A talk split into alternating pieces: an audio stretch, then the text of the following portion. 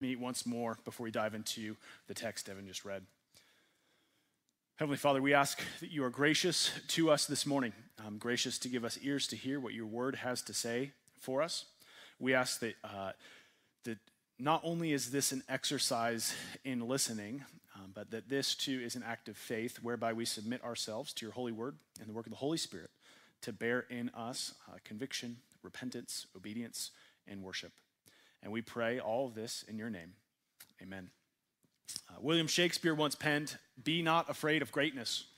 Some are born great, some achieve greatness, and others have greatness thrust upon them.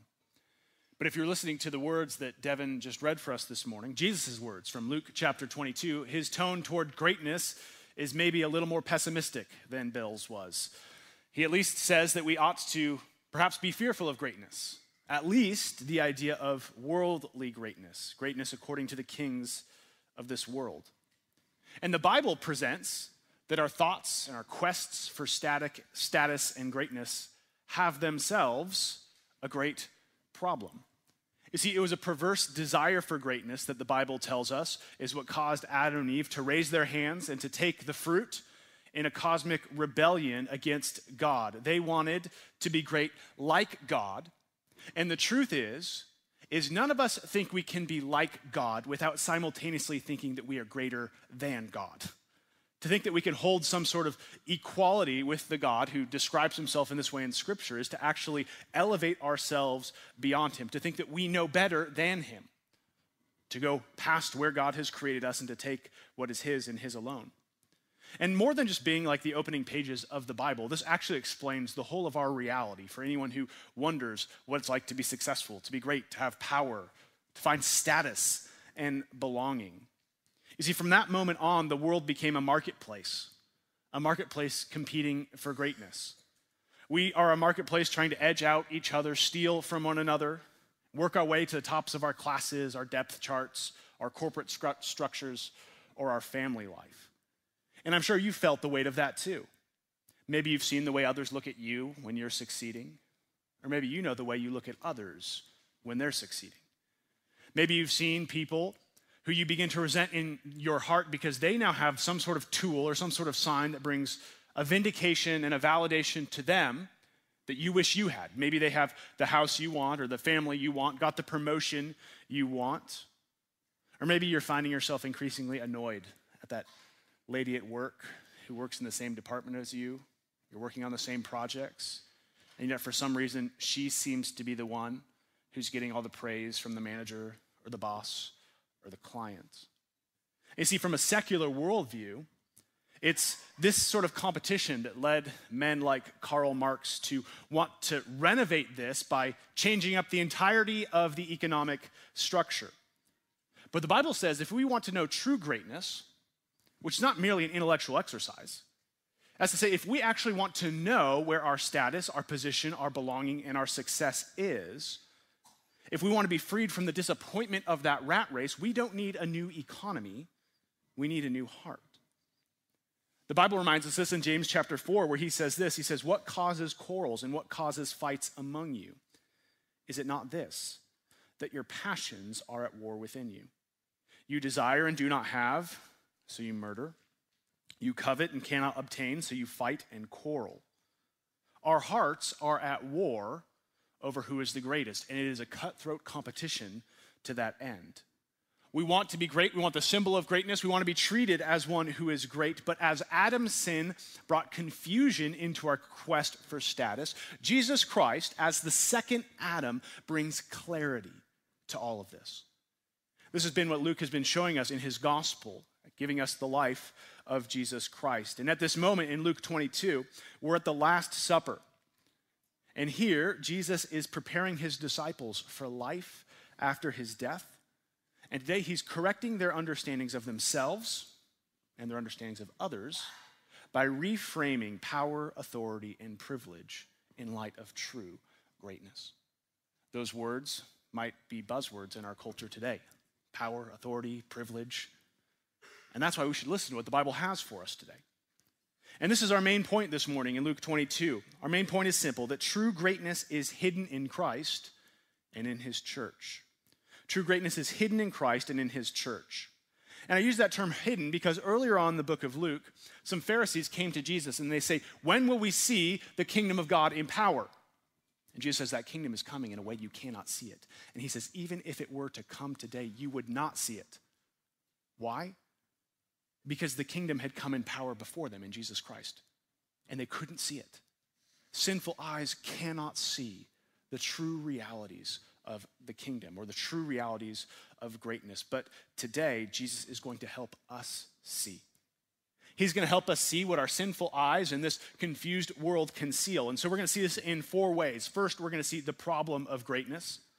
Then we're going to see the posture of greatness, the person of greatness, and lastly, the people of greatness. that should be on the screens, and uh, don't feel like you have to write that down the whole time, but those are the four ways we're going to look at this text. And so, first, we're going to examine the problem of greatness.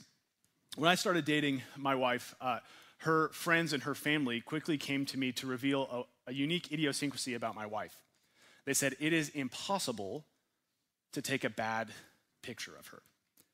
Being a good boyfriend, I wanted to test this theory. And so, uh, in the advent of camera phones, I made it my job to try and snap some unflattering picture of my wife. And I quickly found that they were true. You couldn't really do it. Last night, my wife's gone. We're video chatting with my kids, and it froze. And you know how when cameras freeze on us, we're always like, like that? My wife was like, I'd still date that. Like, that's, she's beautiful. And, and, and so, what's interesting here is like her friends and her family said this as a quip with kind of frustration, right?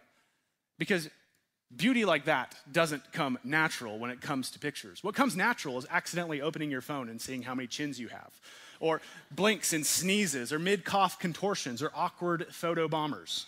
That's what's natural. And so, too, what Jesus is telling us today is that there is a natural greatness in our world.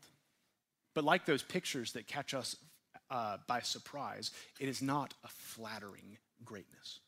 In fact, it is not greatness at all. The problem of greatness, according to the world standards, is that natural greatness is nasty greatness. Notice Luke's context and Jesus' response here, how it's pulling out the falsity of what they're looking for in the world. Verse 24 and 25, Luke begins saying this A dispute arose among them. And so this is the disciples at table with Jesus, as to which of them was to be regarded as the greatest. And he said to them, the kings of the Gentiles exercise lordship over them, and those in authority over them are called benefactors. So, what's going on here? Well, to, to reach back into our recesses of our childhood, do you remember that time when your parents were leaving? And maybe you have siblings or friends in the home with you. And knowing they're going to leave, the discussion quickly turns to what? Who's in charge? Who's the one who gets to make the shots? Who has the authority? And in essence, this is what's happening at the Last Supper. Jesus has predicted he's going to die. Immediately before this, he mentions he's going to be betrayed, and the conversation naturally drifts to who's going to get to be in charge when Jesus is no longer there. Who's going to fill Jesus' shoes? And here we see how conflicted and confused our own hearts are. The Bible talks about our hearts as being simultaneously sufferers and simultaneously sinners. And so we see how natural it is to grieve in tenderness the passing of Jesus, which is what the disciples were doing. They were grieving, they were sorrowful, they were sad. But we also see the downside of the natural human heart. As easy as it is to grieve in tenderness, it is easy to be greedy in selfishness. They immediately begin to see how this opportunity might benefit them. And Jesus leans into these hearts by showing them how they ought to think about it differently. He's saying, You're thinking about this whole thing from the wrong direction.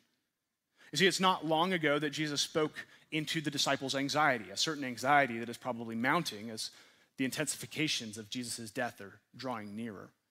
But in Luke 12, he says this He says, Do not worry about anything for the nations. And so actually, it's relevant because that word nations is the same word used in Luke 22 when Jesus says the Gentile kings. And so nations is ethnos, it's the same as Gentile kings. And so uh, for the nations, the Gentiles of this world seek after these things. Instead, seek the kingdom of God, and all these things will be added to you. So Jesus says, Take it easy. If you're seeking the kingdom of God, then you don't need to worry about anything. Seek the kingdom of God, and everything will fall into place. All these things will be added to you. And yet, how do the, do the disciples begin to process life in light of their anxiety in this moment? Not according to the kingdom of God, but according to the kings of the Gentiles. They're perceiving greatness and how they're to live in light of worldly kings. And so, first, we should be mindful that we too are all too prone to drifting into worldly thinking about spiritual needs. Whether it's in regards to our sexuality, our finances, our physical or mental health, or our family, it is all true natural to drift into worldly wisdom. We encounter problems as Christians, we encounter problems as citizens of the kingdom of God, but we seek solutions from the gods of this world, from the kings of the Gentiles. And this world can be very helpful in identifying what's wrong, in pointing out problems and inconsistencies. But the world cannot rightly interpret what we find because the world is not the creator. The creator of the world is. And in the book of Jeremiah, God warns his people of following prophets who speak to God's people, but whose primary interpretation is not God or his word, but is ourselves, our emotions, and our world. Jeremiah warns of this, saying this in verse 20 or chapter 23. Thus says the Lord of hosts do not listen to the words of the prophets who prophesy to you, filling you with vain hopes. They speak visions of their own minds, not from the mouth of the Lord. They say continually to those who despise the word of the Lord, It shall be well with you. And to everyone who stubbornly follows his own heart, they say, No disaster shall come upon you. When we view our world through a strictly human and strictly emotional lens, we can identify problems, but our problem solving can only go so far. And that's because we can slap solutions and we could deal with externals, but we can never actually understand the true reality of what's at play in our hearts. That's what leads to, to silly ideas like Marxism, to equalize the economy. And now, look, everyone loves everyone. But it didn't address the heart, and therefore the problem remains. Aha, capitalism. We'll incentivize it that way. That solved all the problems. But it doesn't because it can't address the heart. To adequately see any of our problems, we need to see our own heart. And to see our own heart, we need to see the heart of God who made us. And Jesus Christ has come to reveal the heart of God towards those whose hearts are broken.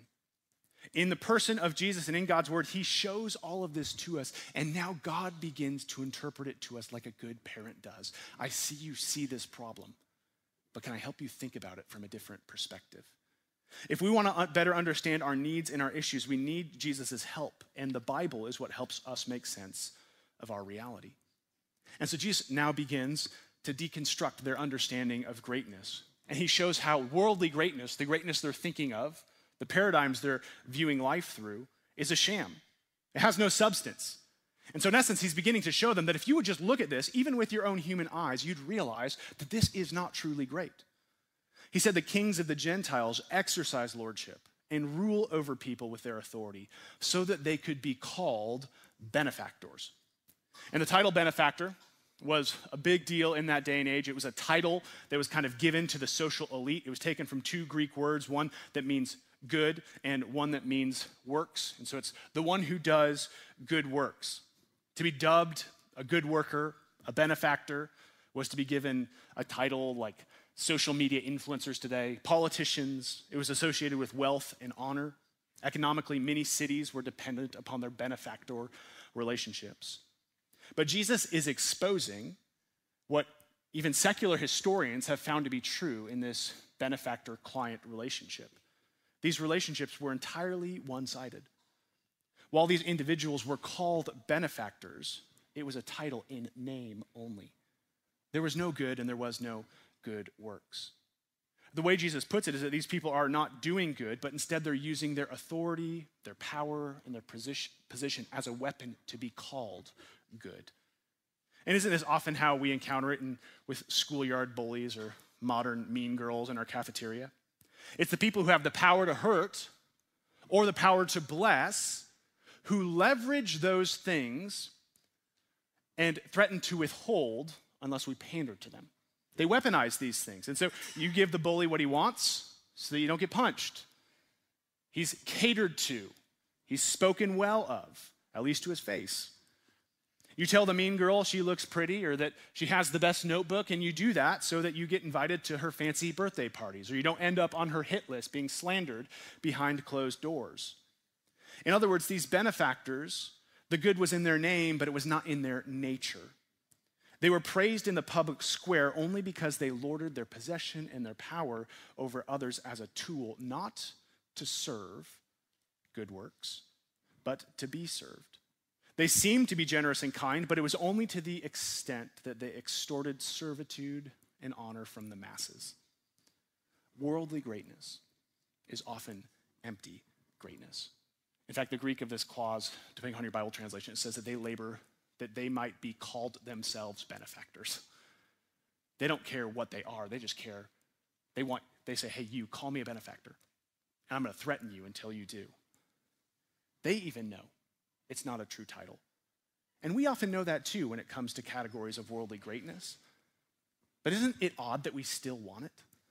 We still want those titles. We still want to be spoken of in those ways. And notice how Luke says the disciples were arguing, listen to his words about who would be regarded, or that is to say, who would be considered, who would be seen as the greatest, who would be called the greatness. It was merely an issue of superficial titles that they were dickering over. And the truth is, we are all too often content to live for such a name, even if it's an empty one, because we know it is an empty one. We often want to be called good as a comfort to those who know we are not, in fact, good. We think and we hope that if enough people say, This guy's good, this girl gets it, that we might say, Maybe I do. Maybe I do get it. Maybe I am finally good. You remember the context of this is right after Jesus tells his disciples one of them is going to betray him. And look at what follows immediately verses 23 and 24, where we ended last week, where we begin this week. And they began to question one another which of them it could be who was going to do this. And a dispute arose among them as to which of them was to be regarded as the greatest. So, did you notice what happened?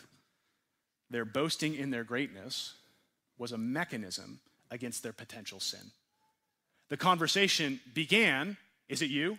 Are you the one who's going to betray Jesus? To the defense mechanism of Can't be me, I'm the greatest. I would never do that. I'm too good for that to be true of me. You see, much of our desire by worldly standards to be perceived as smart, successful, fit, fabulous, it stems from a problem that only Jesus can fix.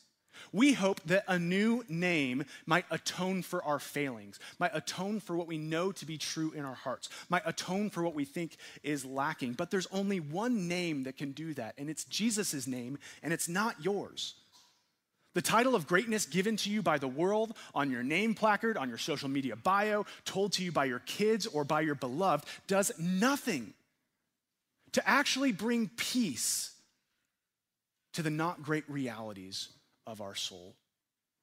But faith in Jesus' name alone removes that paranoia because it's rooted not in a false reality, but in a true one.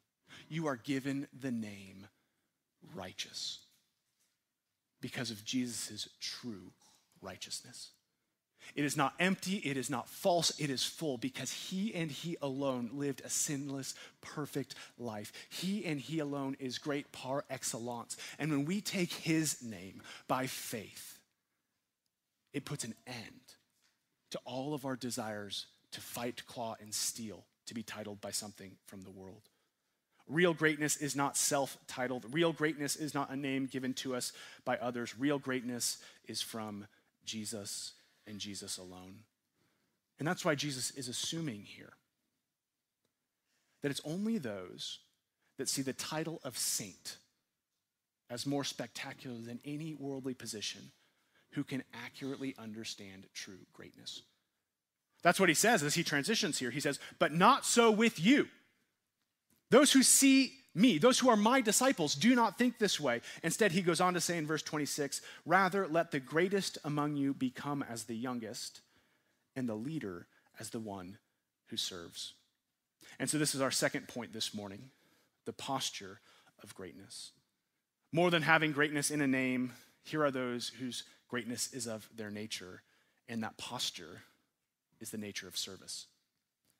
The world uh, attaches greatness to a name at the end. They do anything and only to be called a name. But Jesus attaches greatness to a nature. In other words, greatness, in whatever title you get, in whatever ecosystem that titles you, is not the end of your quest, it is actually the beginning of it. The one who is the greatest is the leader. And they are called to exercise that authority by doing what? By continuing in ongoing humble service to others. Now, our world today has a wonderful category for service. We like humble service, it's often seen as great. But I heard one pastor say once that we often like to be seen as a servant when it's advantageous to us, right? When someone speaks at your eulogy, we'd like to be called humble, we'd like to be called a servant. But how do you feel when someone treats you like a servant when you don't want to be? When someone asks something of you when you think that should be asked of someone else? That's a completely different scenario when it's not socially advantageous. It's actually costly to be treated as a servant. And Jesus is here showing that this kind of greatness is not a naturally reoccurring element in our world. And that's why he uses that verb, become. You must become as the younger. You must become as the one who serves. We have to work at it. We have to become that. But actually, this becoming is not merely a human powered work, it's something that must happen by the mercy of Jesus himself. We can't give up our desire for prestige until Jesus makes us something else by faith, because none of us can become younger. Look at how much money marketing puts into you looking younger, feeling younger, being younger.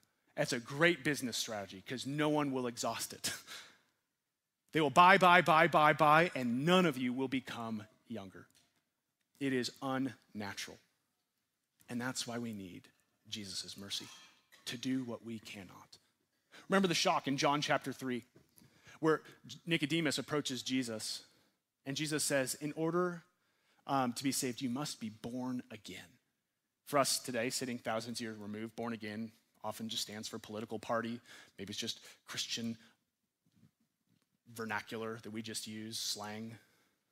But to think about being born again in a serious context would cause you to respond in the same way Nicodemus did in John 3 4 when he says this How can a man be born when he's old? Can he enter a second time into his mother's womb and be born? No. Kids, none of you in here can be born again by your mom. It has to happen a different way. But if we marvel at how unnatural Christian conversion is, then we must also marvel at how unnatural Christian greatness is. For we cannot naturally become as the younger. We drift towards childlike immaturity, not towards childlike humility, right? If we're being passive, we're not drifting towards the good things of being younger. We're drifting towards the bad things of being younger. We want to be seen as sweet like a child, as tender like a child, but we want all of that perception while we have all of the privileges of being an adult. But it's precisely these privileges that Jesus is attacking here when he's turning greatness on his head. He's saying that those who are truly great lay down their privileges in service of others. The person who is in authority uses their authority to serve with their authority. And it's important to note in our world today that Jesus is not undoing authority. He's not getting rid of authority. He's not getting rid of leadership. He's not getting rid of power. He's not anti authority. Instead, he's showing us the new nature of authority, the original nature of authority that is found in him and then applied in the lives of his disciples. Those who are born again by faith are born again to take up positions which the world sees as lowly, as belonging to children, and as a class of servants.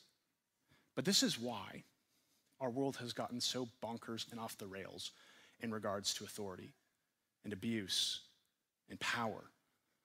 We fight, we scratch, we cheat, we claw, and abuse our way to the top of the power scale. Why?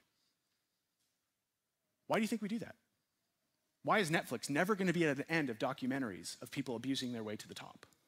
Why is it so attractive? Because we've lost what true authority is. We think that if we can get to the position of authority, then we finally have gotten to the place where we are served, where we can rest, where people give us what we want, where there by our own power we experience relief and all of our needs satisfied. But how different and how refreshing is God's created reality of authority. We do not pursue positions of power and greatness so that we are served, but that we might subject all of our power and all of the benefits of authority into the service of both God and others. That's what authority does. It exists to work with all of the power and all of the honor for the service of God and others. And authority exists in far more places than we think. To the Christian mom, to the Christian boss, to the Christian manager, the Christian husband, pastor, preschool teacher. Your position of authority doesn't symbolize the end of your service, but instead the beginning of it. It is the posture from which we begin to serve anew, where all of the benefits are not bent toward us, but bent toward others. I've recently been convicted of this when sitting and watching football or sitting on the couch. My child will be sitting next to me. We're in the exact same position. But I'll go ahead and ask them to get me something or do something that I am fully capable of doing. We've all done that. Or maybe as a kid, you wish for that. But why? Why do I assume that my child, who is sitting there doing the exact same thing as me, is more worthy, in a sense, more beheld to getting up and serving me than I am to go and do it for myself. The truth is, is because I'm thinking that my position as dad has earned me a special right to be served. They're my children, aren't they? Ought they not to serve me like this?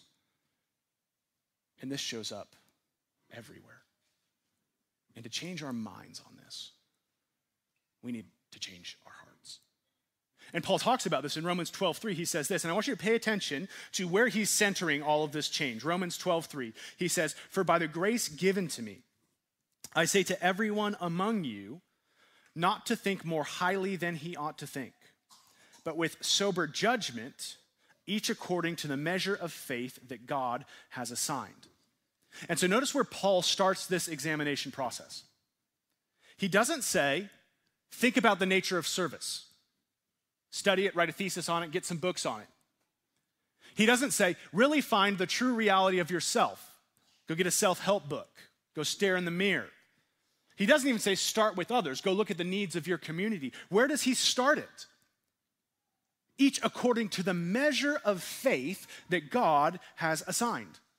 How we view ourselves and how we treat others is connected and derivative of the faith that we have and what that reveals about how we view and how we treat God. We can only begin to see and act clearly when the binoculars of our faith fill the whole of our world with the greatness of God. Then we understand greatness. A right view of God is the beginning of gospel greatness, and we can spend an eternity trying to humble ourselves, or we can look at God and be humbled.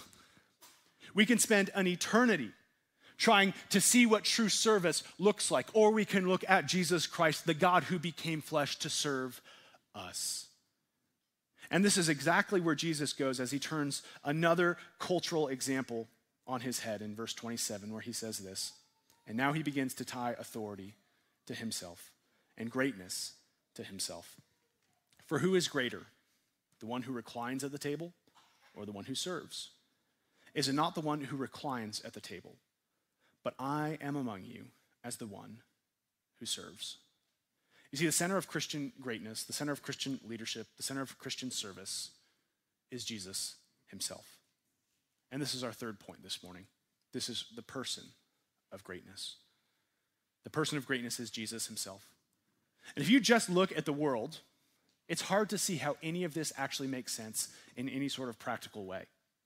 And that's why Jesus, he's actually drawing this out as he begins to talk about this analogy of the table, this deeply rooted um, cultural moment. So, the one who reclines at the table, they didn't have chairs back then. They all had really good low backs. And so they all just laid and like re- reclined on each other.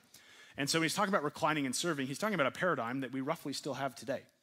That the one who sits at the table and is feasting is of greater nobility, worth, value, power, authority, greatness than the one who serves, than the waitress, than the waiter, than the servant.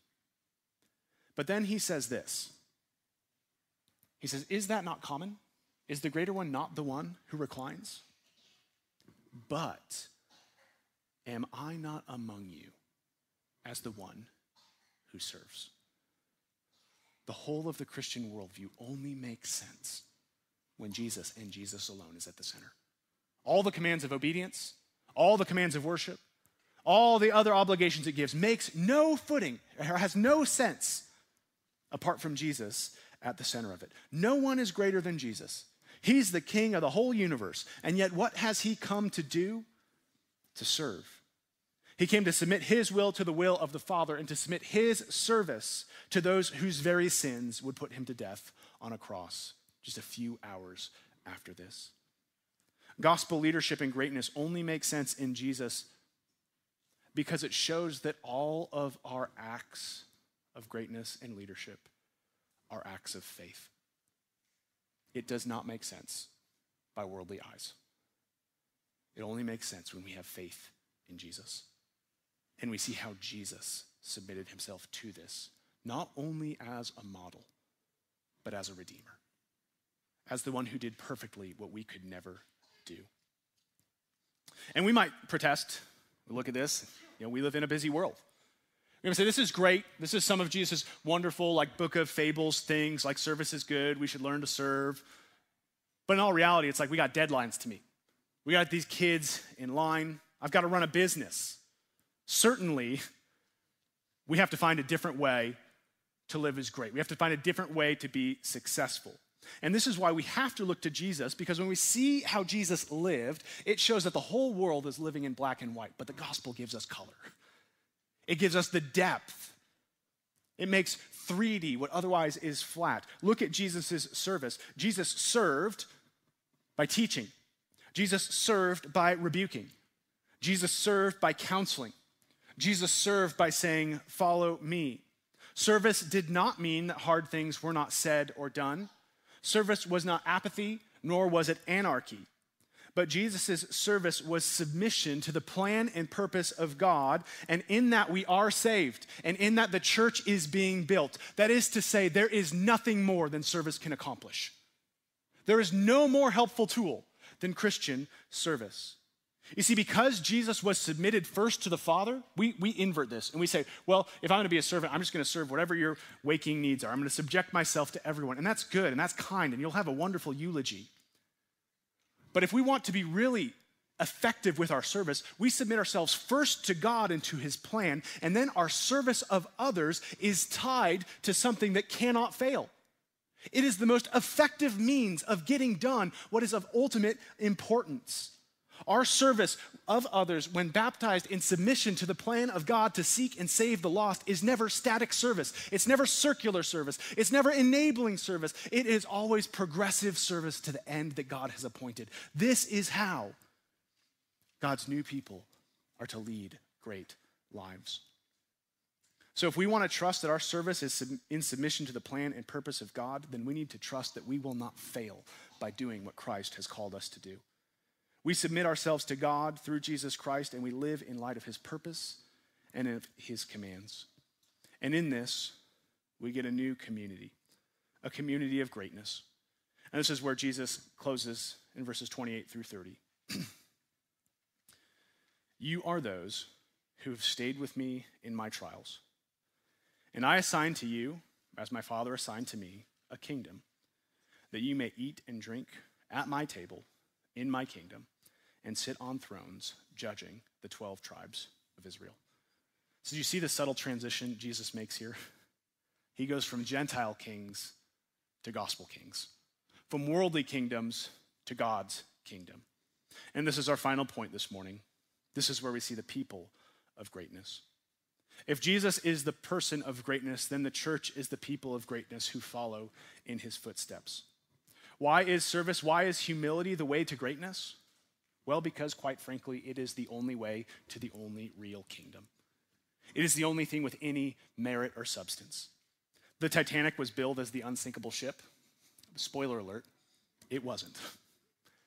The world will sell you greatness on every corner and every click, but guess what? It's going to sink.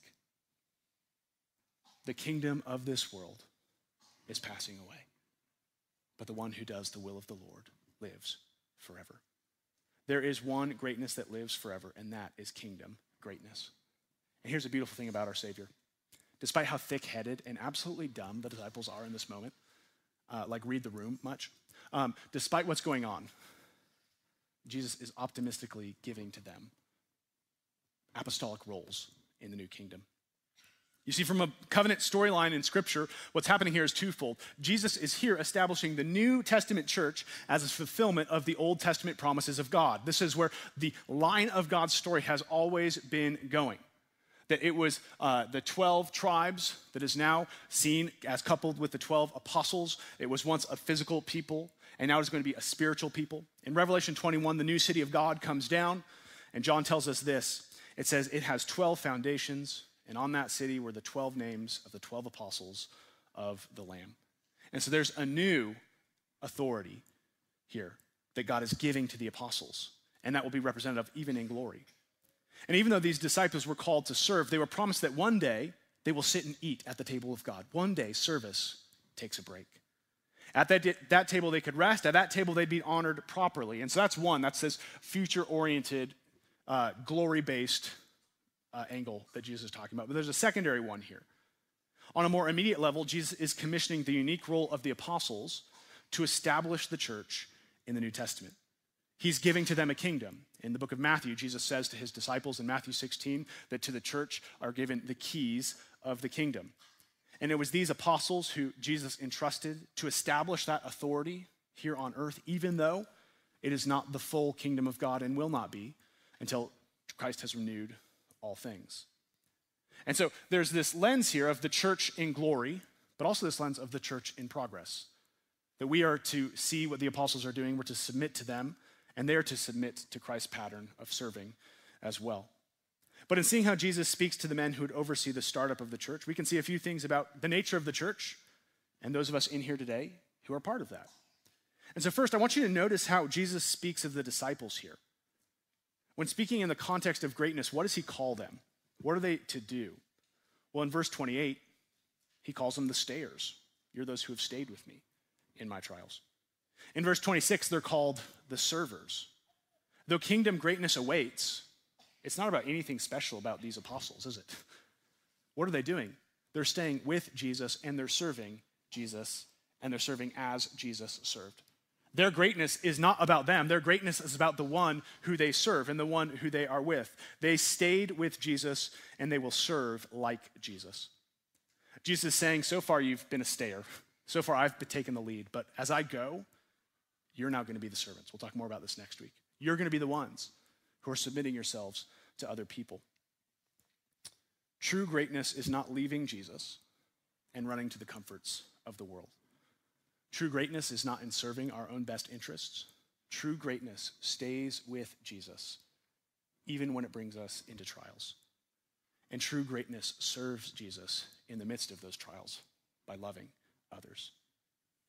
As we stay with Jesus, we serve like Jesus. This is why the church must be a community of stayers and of servers. The world will look with us or look at us as foolish. They'll think we're wasting our lives that we're throwing away our pleasures, that there's so much more that can be done with the however many hours a week we spend coming to church on Sunday, reading the Bible with our neighbors, sharing the gospel with our coworkers. Man, we could do so much more. We could build such a great kingdom here on earth. But as the community of the one true kingdom, we remind each other that this is the way of Christ. This is the way of glory. We, as a church, reveal the greatness that the world conceals. We do not treat each other's foolish when the priorities of the kingdom become the priorities of our lives. And we can begin to apply this posture even here in our gathering. When you come to church, Do you see yourself as primarily being served by the worship and the word? Or do you see that you are part of that service as well? That you're serving others even by modeling what it looks like to worship God, to listen to his word, to be thoughtful in prayer. We serve others by going out of our comfort zone, by meeting them after church, by asking them about their history with the gospel or with church, seeing how we might pray for them. We serve by volunteering to care for kids, even when our weeks are filled with kids, or even when we have no idea what it looks like to care for a kid. We stay with Jesus and we serve like Jesus because Jesus did all of that for us. And no one was happier than Jesus. No one accomplished more than Jesus. And as we walk in his footsteps, we enjoy what he has done. But secondly, we see the reward of heaven. And this is important because in looking at this, it might seem like endless service. And in this life, it is. There are many times where I, I come here and I work um, just one day a week. That's all pastors do. I work on that Sunday. I go home, and I park in the in the the garage. That's where we park. And uh, everything in me is tired and weary, and I want to go in and I want to sit on the couch, and I want to be served. And you know what I have to do? On those days, I have. I, I told my wife, I was like, "Don't send the kids out yet. Like, just give me a second. like, I'm weak in my flesh. Give me a second. And I pray. Second shift starts now. This is where dad serves in a different way. This is actually where dad serves in the primary way, is by caring for his family here. There are very few breaks here on earth from service, but I promise you there's more breaks in your service than there was for Jesus' service in the incarnation. And he has filled us with his Holy Spirit to do good works, and he has called us to serve. But one day, one day we rest in heaven. And here Jesus says that there's going to be a table. And he says to the apostles, You're going to get to judge the 12 tribes. What does he mean by that? Uh, you could ask one of the other elders. Uh, in a general sense, the Bible talks, it says that, uh, that, that we as saints will get to judge angels. Don't know what it means, but it sounds like it'll be a good time. And whatever Jesus is talking about here um, with these apostles, it's tied to some specific apostolic function that they play um, in correlation to the 12 tribes of Israel. There's, uh, it's, it's functioning as this authority of the church, this affirmation of God's plan. But what we see here in this text are two things we see both a table and we see thrones. At that table, we finally get to sit. At that table, the work is finally done. We get to rest. The whole of the life actually is Christian service, but in glory, even our service is restful. When Isaiah talks and says that we will run and not grow weary, he's not talking about, you know, sitting back and watching football.